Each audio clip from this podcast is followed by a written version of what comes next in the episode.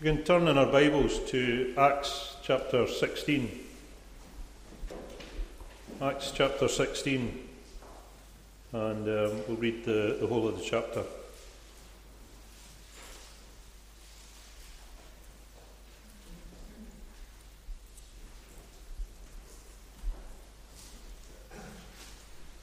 Acts chapter 16, and we'll read from the beginning of the chapter.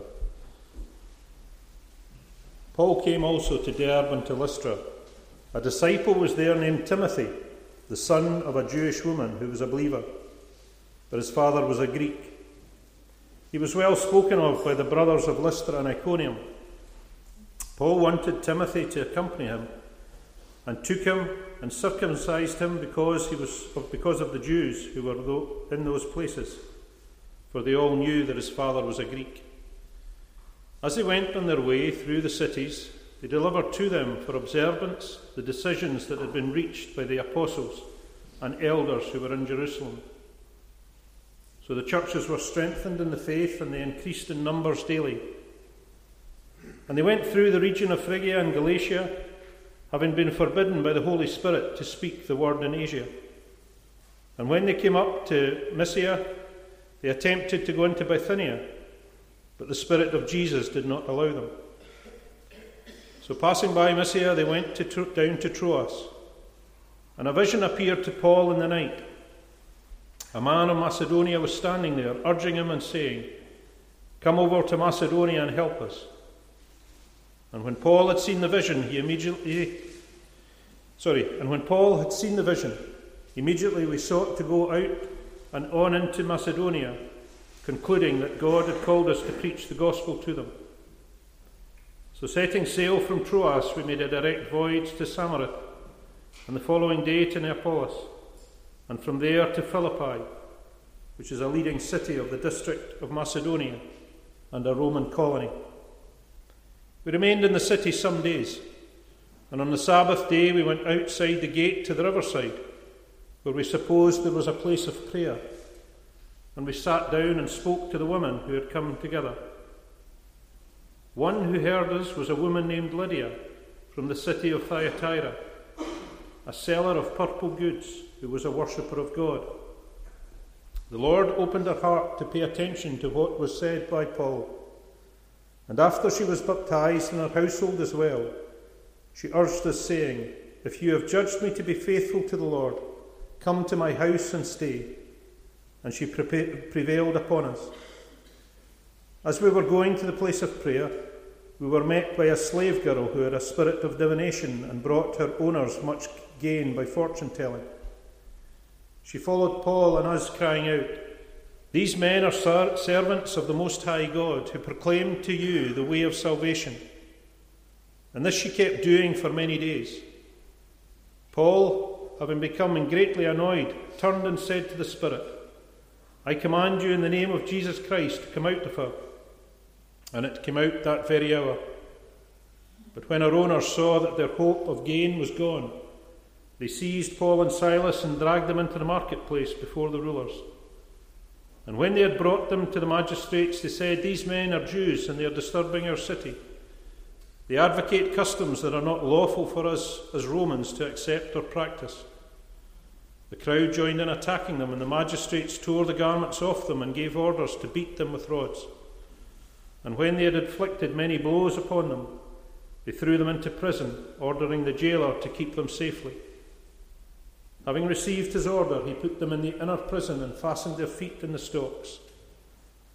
About midnight, Paul and Silas were praying and singing hymns to God, and the prisoners were listening to them. And suddenly there was a great earthquake, so that the foundations of the prison were shaken. And immediately all the doors were opened and everyone's bonds were unfastened. When the jailer woke and saw that the prison doors were open, he drew his sword and was about to kill himself, supposing that the pris- pris- prisoners had escaped. But Paul cried with a loud voice, Do not harm yourself, for we are all here. And the jailer called for lights and rushed in, and trembling with fear, he fell down before Paul and Silas. Then he brought them out and said, Sirs, what must I do to be saved?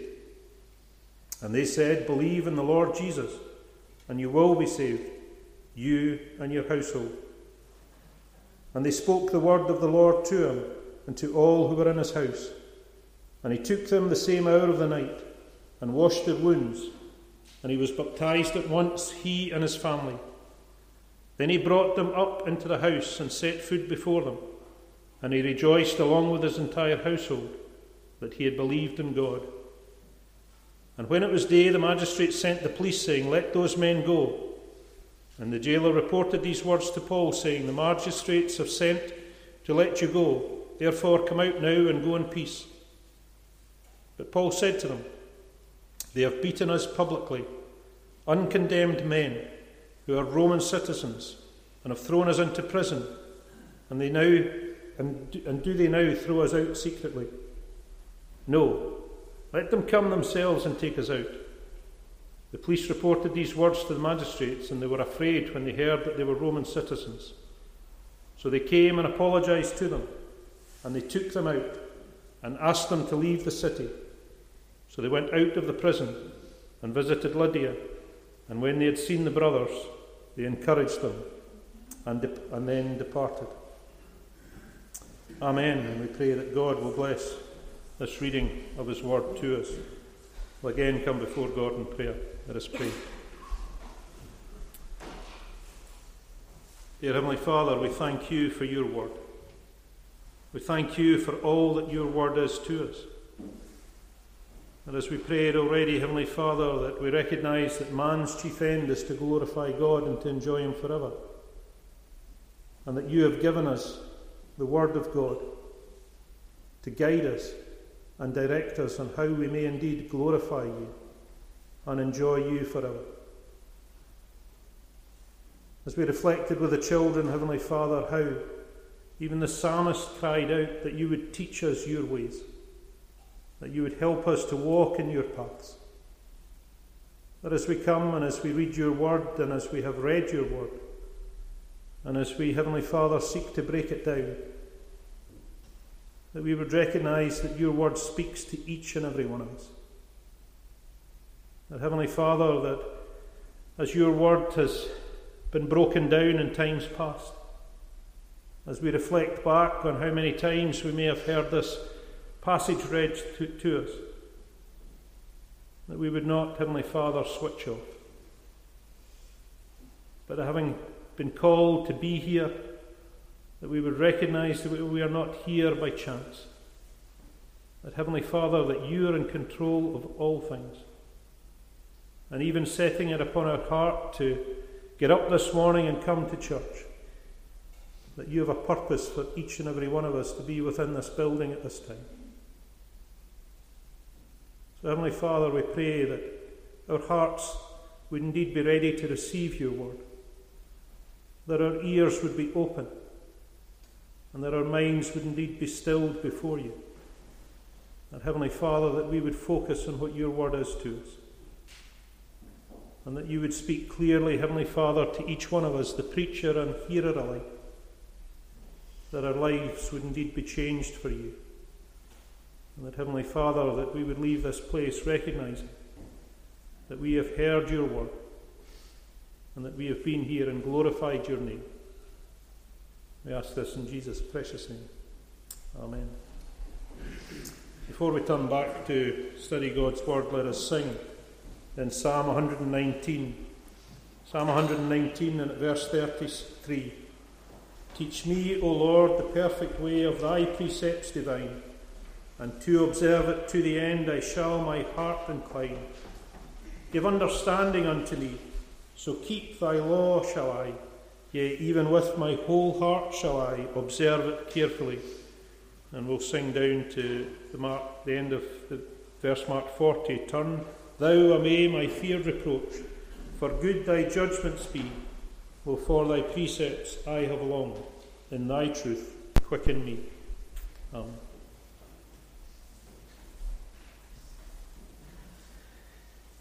Teach me, O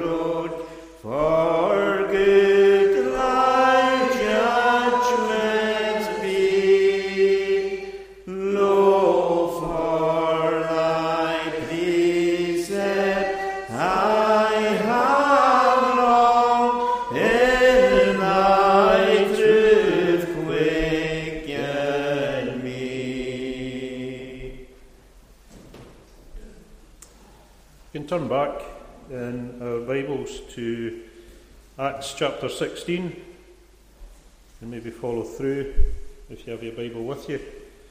And um, we'll see what this passage has to say to us this morning. As many are probably aware, the Free Church adopted a vision for the church back in uh, the Assembly in 2021 um, a healthy gospel church for every community in Scotland. And I know that Mr MacLeod has written a number of articles for the record on this very subject and may well have preached a number of different services on what it is to be a healthy gospel church within the community here in Shawbost and across um, Scotland and further afield. If it is the case that you've heard a lot about the Healthy Gospel Church, I would ask that you bear with us as we see what God has to teach us from Acts chapter 16 about being a healthy gospel church. You may already be aware that there are some underpinning statements within the church vision for a healthy gospel church, namely that healthy gospel churches are committed to the worship of God and obedience to the Bible. They promote discipleship and are characterized by loving relationships, and that they're intentional about sharing the gospel message locally and throughout the world. But ultimately, at the very centre of everything they, they do, Jesus Christ and Christ crucified is at the very centre of a healthy gospel church. Some of you might be asking, why does the church need a vision? We have the Bible. What is it we need a vision for? The Bible teaches us, as many of you remember, that in Proverbs 29 and verse 18, where there is no vision, the people perish. Or as it is within the ESV, where there is no prophetic vision, the people cast off restraint. I'm not for one minute saying that the people in Shawbost have cast off restraint and they're doing their own thing because they have no vision. But that's what the Bible teaches us. If we don't have a vision as to where we're going and what our purpose is in God's work, we sometimes go off on the wrong track and do our own thing. We read in the passage that we read, the chapters, verse 6, Paul, Silas, and Timothy set out on a missionary journey. Doesn't tell us what planning they did, they did in going off on this missionary journey. But what we do see is that very quickly the doors didn't open for them to travel where they wanted to go. They were blocked in every direction verses 6 to 8. And as they went through the region of Phrygia and Galatia, having been forbidden by the Holy Spirit to speak the word in Asia, and when they came up to Mysia, they attempted to go into Bithynia, but the Spirit of Jesus did not allow them. So, passing by Mysia, they went down to Troas. But then things changed for them in verse 9. And a vision appeared to Paul in the night, a man of Macedonia standing there, urging him and saying, Come over to Macedonia and help us. And when Paul had seen the vision, immediately we sought to go on into Macedonia, concluding that God had called us to preach the gospel to them. All of a sudden, the missionary journey had a direction. They had a vision as to where they were going to go and what they were going to do when they got there.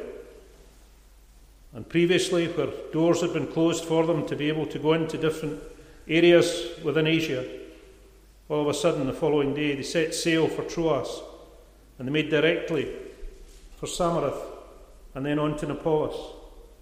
And from there to Philippi, which we read as a leading city in the district of Macedonia and a colony of Rome.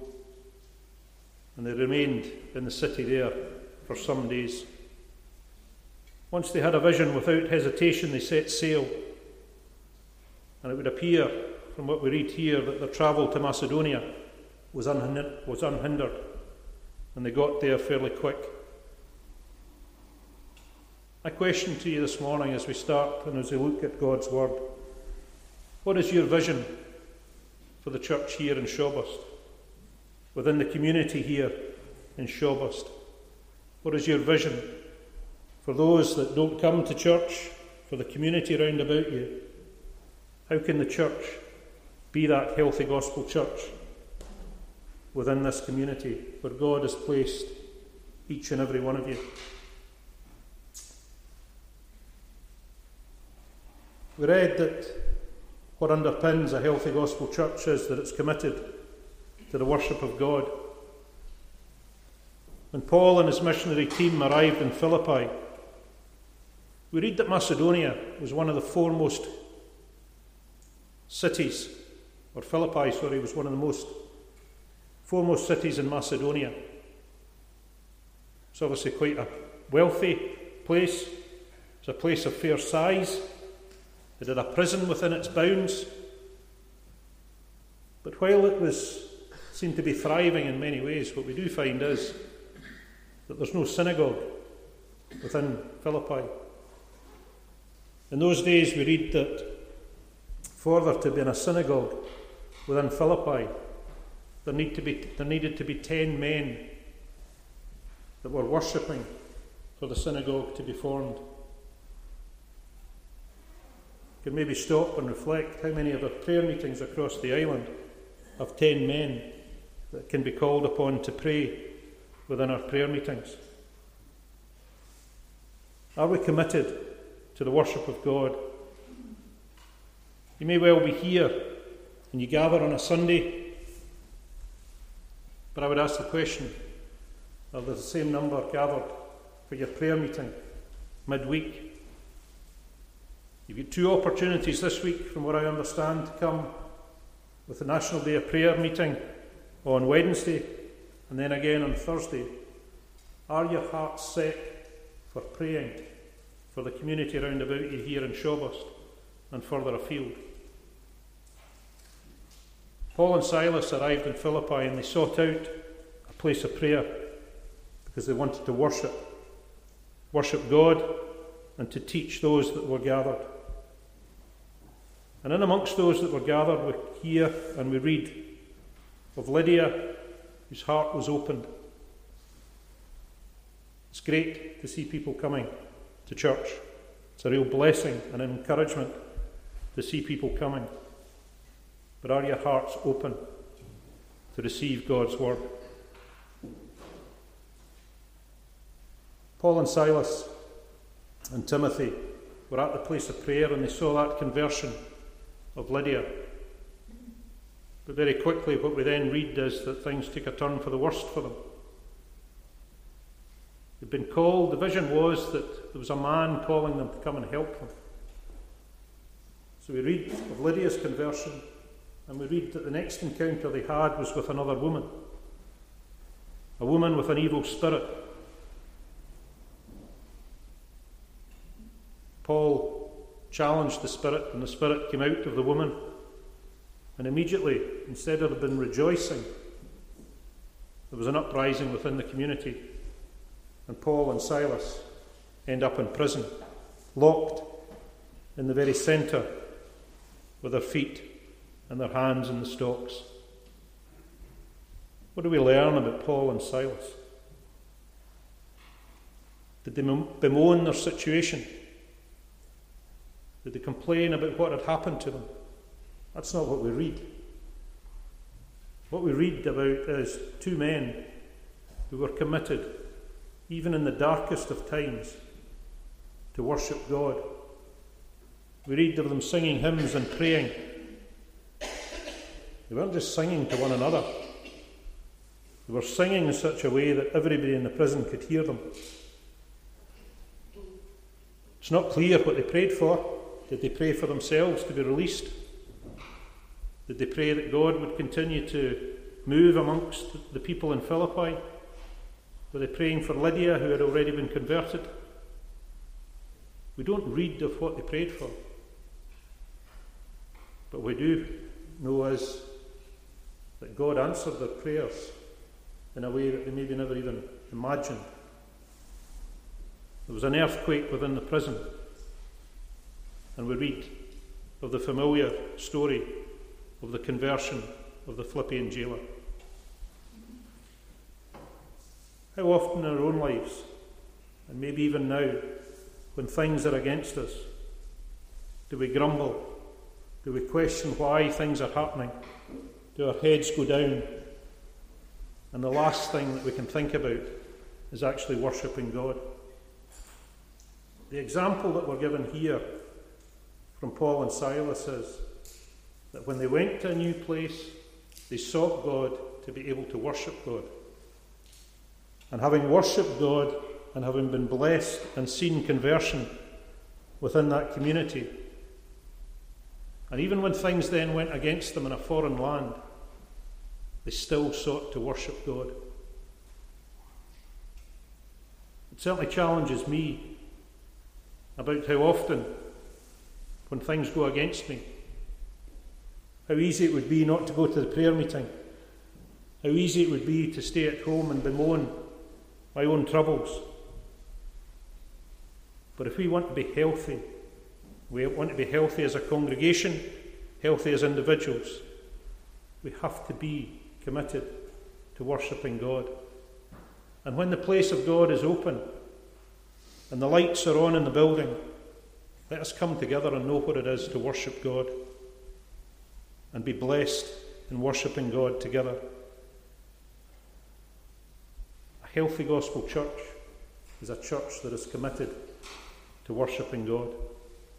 Are each and every one of you here committed each and every day, every Sunday of the year, to come together, every Wednesday or Thursday when the prayer meeting is on, to come together and worship God and know what God is saying to you? I spoke to the young ones about the importance of God's Word being a map for us in our lives. Are we obedient to what it says in the Bible? A healthy gospel church, the markers of it are that it's obedient to the Bible. Just very briefly, let's look again at verse 4. As they went on their way through the cities, they delivered to them for observance the decisions that had been reached by the apostles and elders who were in Jerusalem. So the churches were strengthened in the faith and they increased in numbers daily. We spoke to the young folks about the importance of coming to Sunday school, of reading God's Word, to be taught what God's Word has to say to us.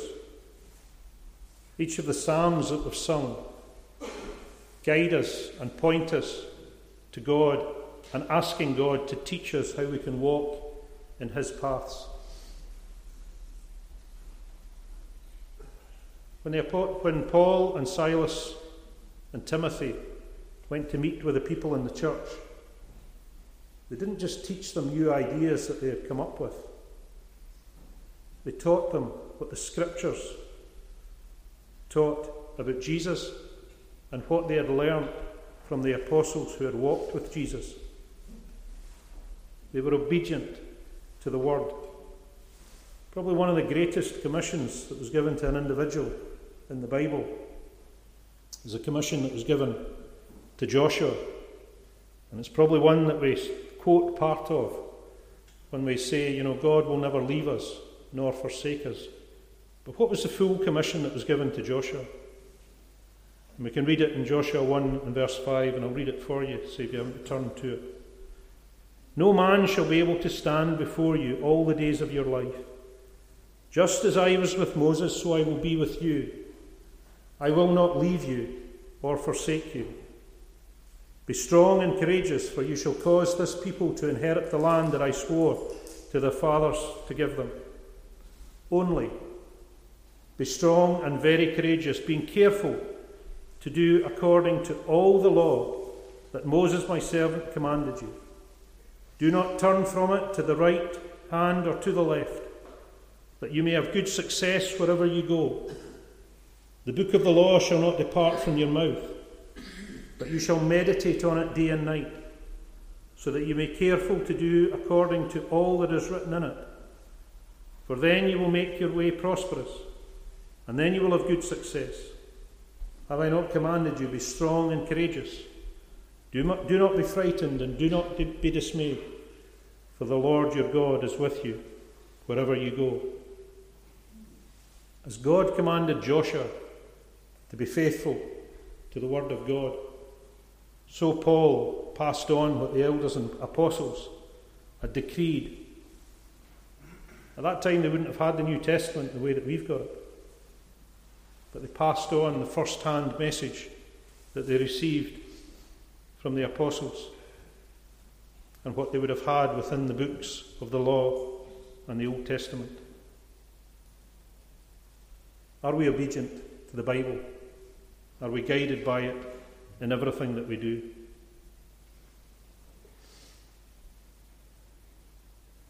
Healthy Gospel churches promote discipleship.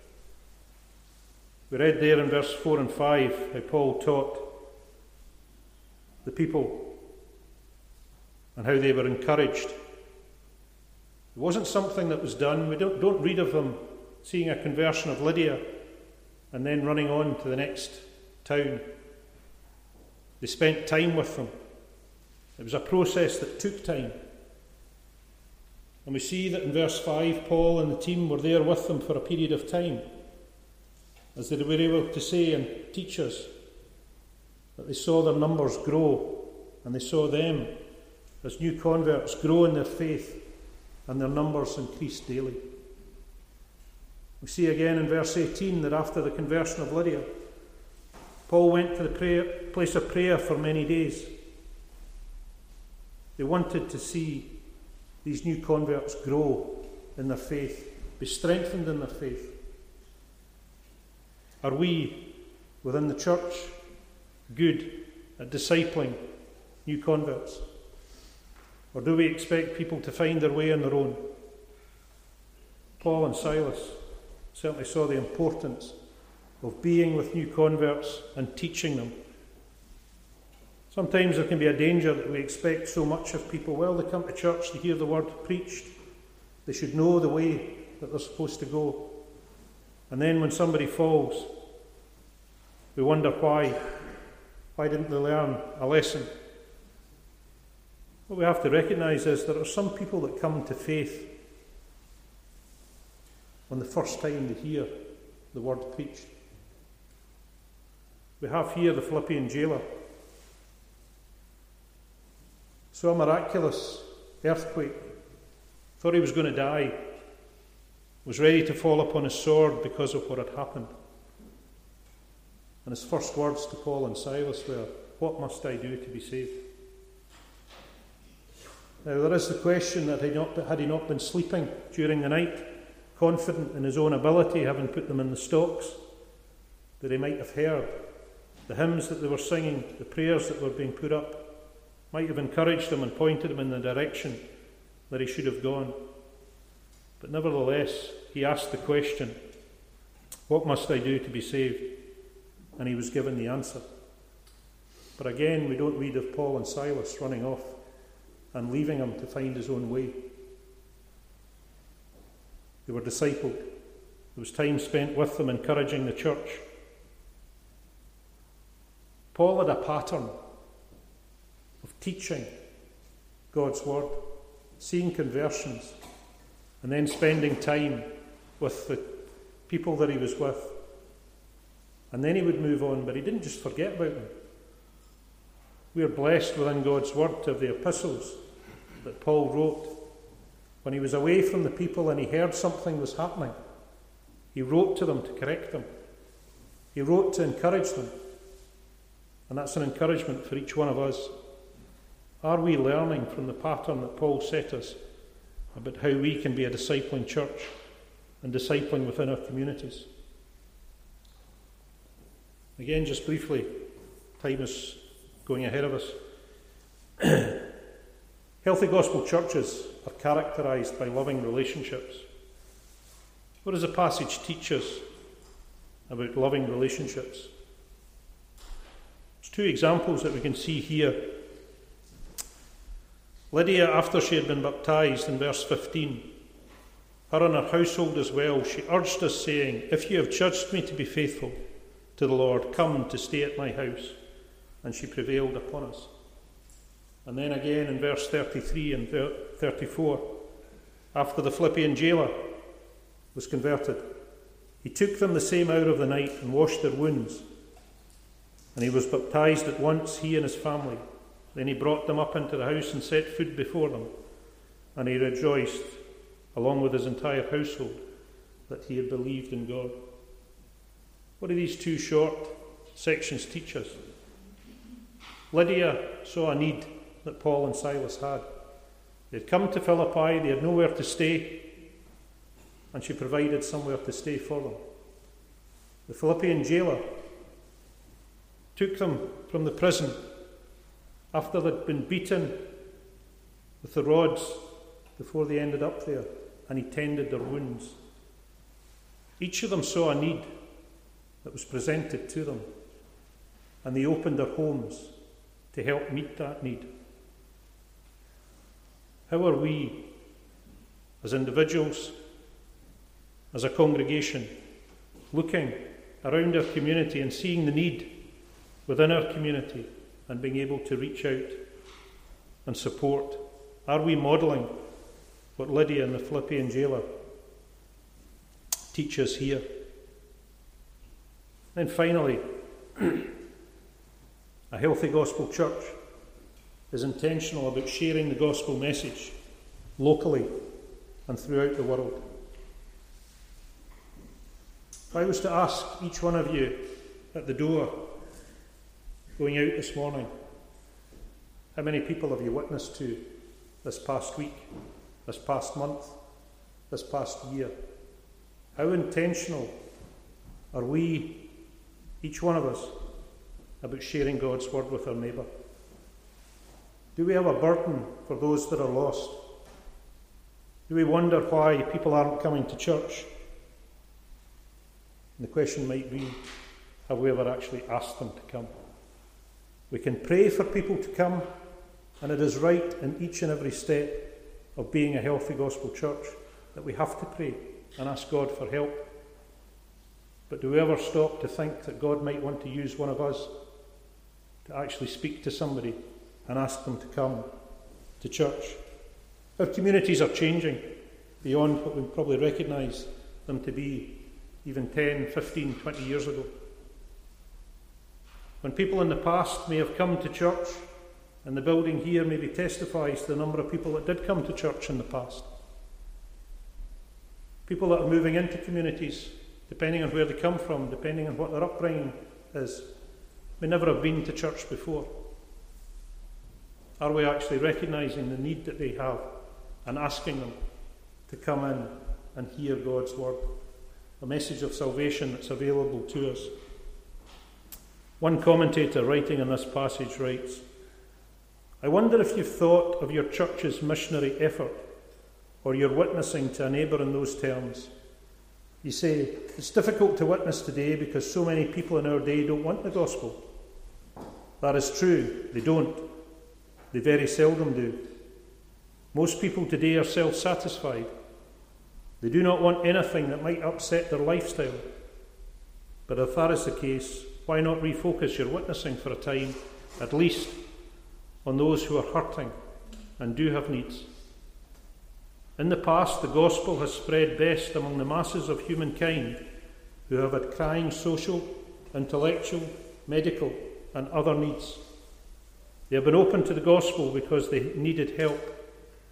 Christians helped them and brought the gospel to them. Maybe one reason why the Protestant church in this country, in particular, are not prospering is that they are going to those who are prospering when they ought to go to those who have known needs. What need do we see round about us? What needs do we know that people have? How can we reach out and meet them and reach out at the same time to these people? Sometimes it's not what we say that makes an impact on people's lives, it's what we do for them. The little things, things that sometimes go unnoticed. But we're not doing it for ourselves, we're doing it to reach out and share and leave a contact for God. How intentional are you about sharing your faith today? Just in closing, you may be sitting here this morning thinking, that's all very well. This message doesn't really mean very much to me. I'm not a Christian, I'm just here. So it doesn't really apply to me. Just before we finish, we can't ignore the fact that as we've brushed over the stories of three different people that Paul came into contact with Lydia, the demon possessed woman, and the jailer. If you're not a Christian this morning, my question to you would be which one of these three are you most like? Lydia attended the place of prayer. Don't really know why she attended, we don't really find out too much about her. Was it out of a sense of duty that she came? Or did she have an inquiring mind? Or was it that that's where she was able to make acquaintances to further her business? There's one thing that we are told about Lydia was that she was a successful businesswoman selling purple cloth. I don't know the community of Shawbost. I don't know why any one of you are here this morning. But the important thing is that you are here and God has laid it upon your heart to be here. And the prayer would be that your heart would be opened and that you would hear God speaking to you, and that you would indeed call upon Him while He is near to you? Or are you like the demon possessed woman who knew why Paul and Silas were there? She was prepared to rail against them, almost ridicule them.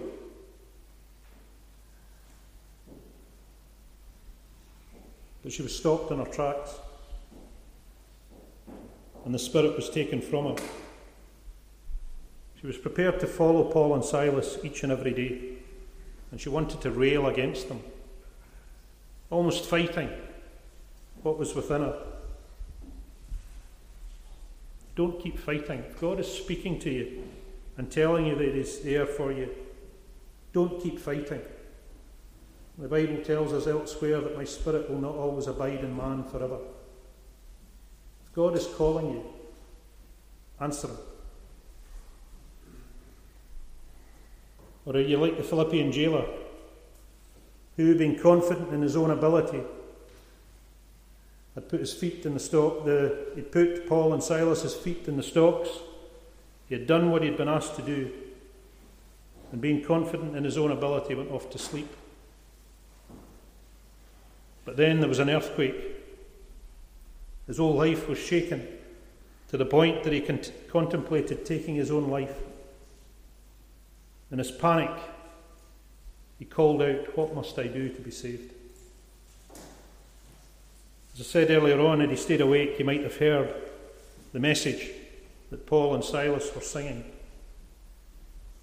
My prayer is that you're not sleeping here this morning. You're not thinking that I'm okay, I'm confident in my own ability. Because nobody wants to have the foundations of their life shaken. Nobody wants to be thinking that they've got no hope. We all have a hope that's available to us in Christ. And my prayer is that as you sit and as you listen, that you'll commit your lives to God. And having committed your life to God, that you will grow, you will grow into healthy Christians, and that you will be a healthy gospel church with the within the community here in Shawbost that God has called you to. Let us pray. Dear Heavenly Father, we thank you for your word to us this morning. We thank you for you, what your word teaches us. And we pray, Heavenly Father, that as we leave this building today, that each one of us, before we even go over the threshold of the door, would Heavenly Father seriously consider where our walk is with you. That Heavenly Father, that we would not fight against you, but that we would be open and receptive to your word. As we have prayed and said already this morning, you have taken us here for a purpose. That what purpose is to worship you. And we pray, Heavenly Father, that each one of us would know what it is to worship you as God and as Father, as Lord and as King. That we can indeed say that you are our good shepherd and that we will follow you. That we hear your voice and that we would answer the call that you have upon us. In Jesus' name. Amen. We'll sing in conclusion for our service this morning in the words of Psalm 51 All mine iniquities blot out, thy face hide from my sin.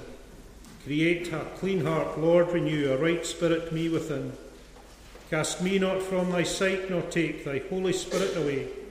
Restore me thy salvation's joy, with thy free spirit me stay. And down to the end of the verse, mark 15 My closed lips, O Lord, by thee, let them be opened. Then shall thy praises by my mouth abroad be published. Verses 9 to 15 of Psalm 51.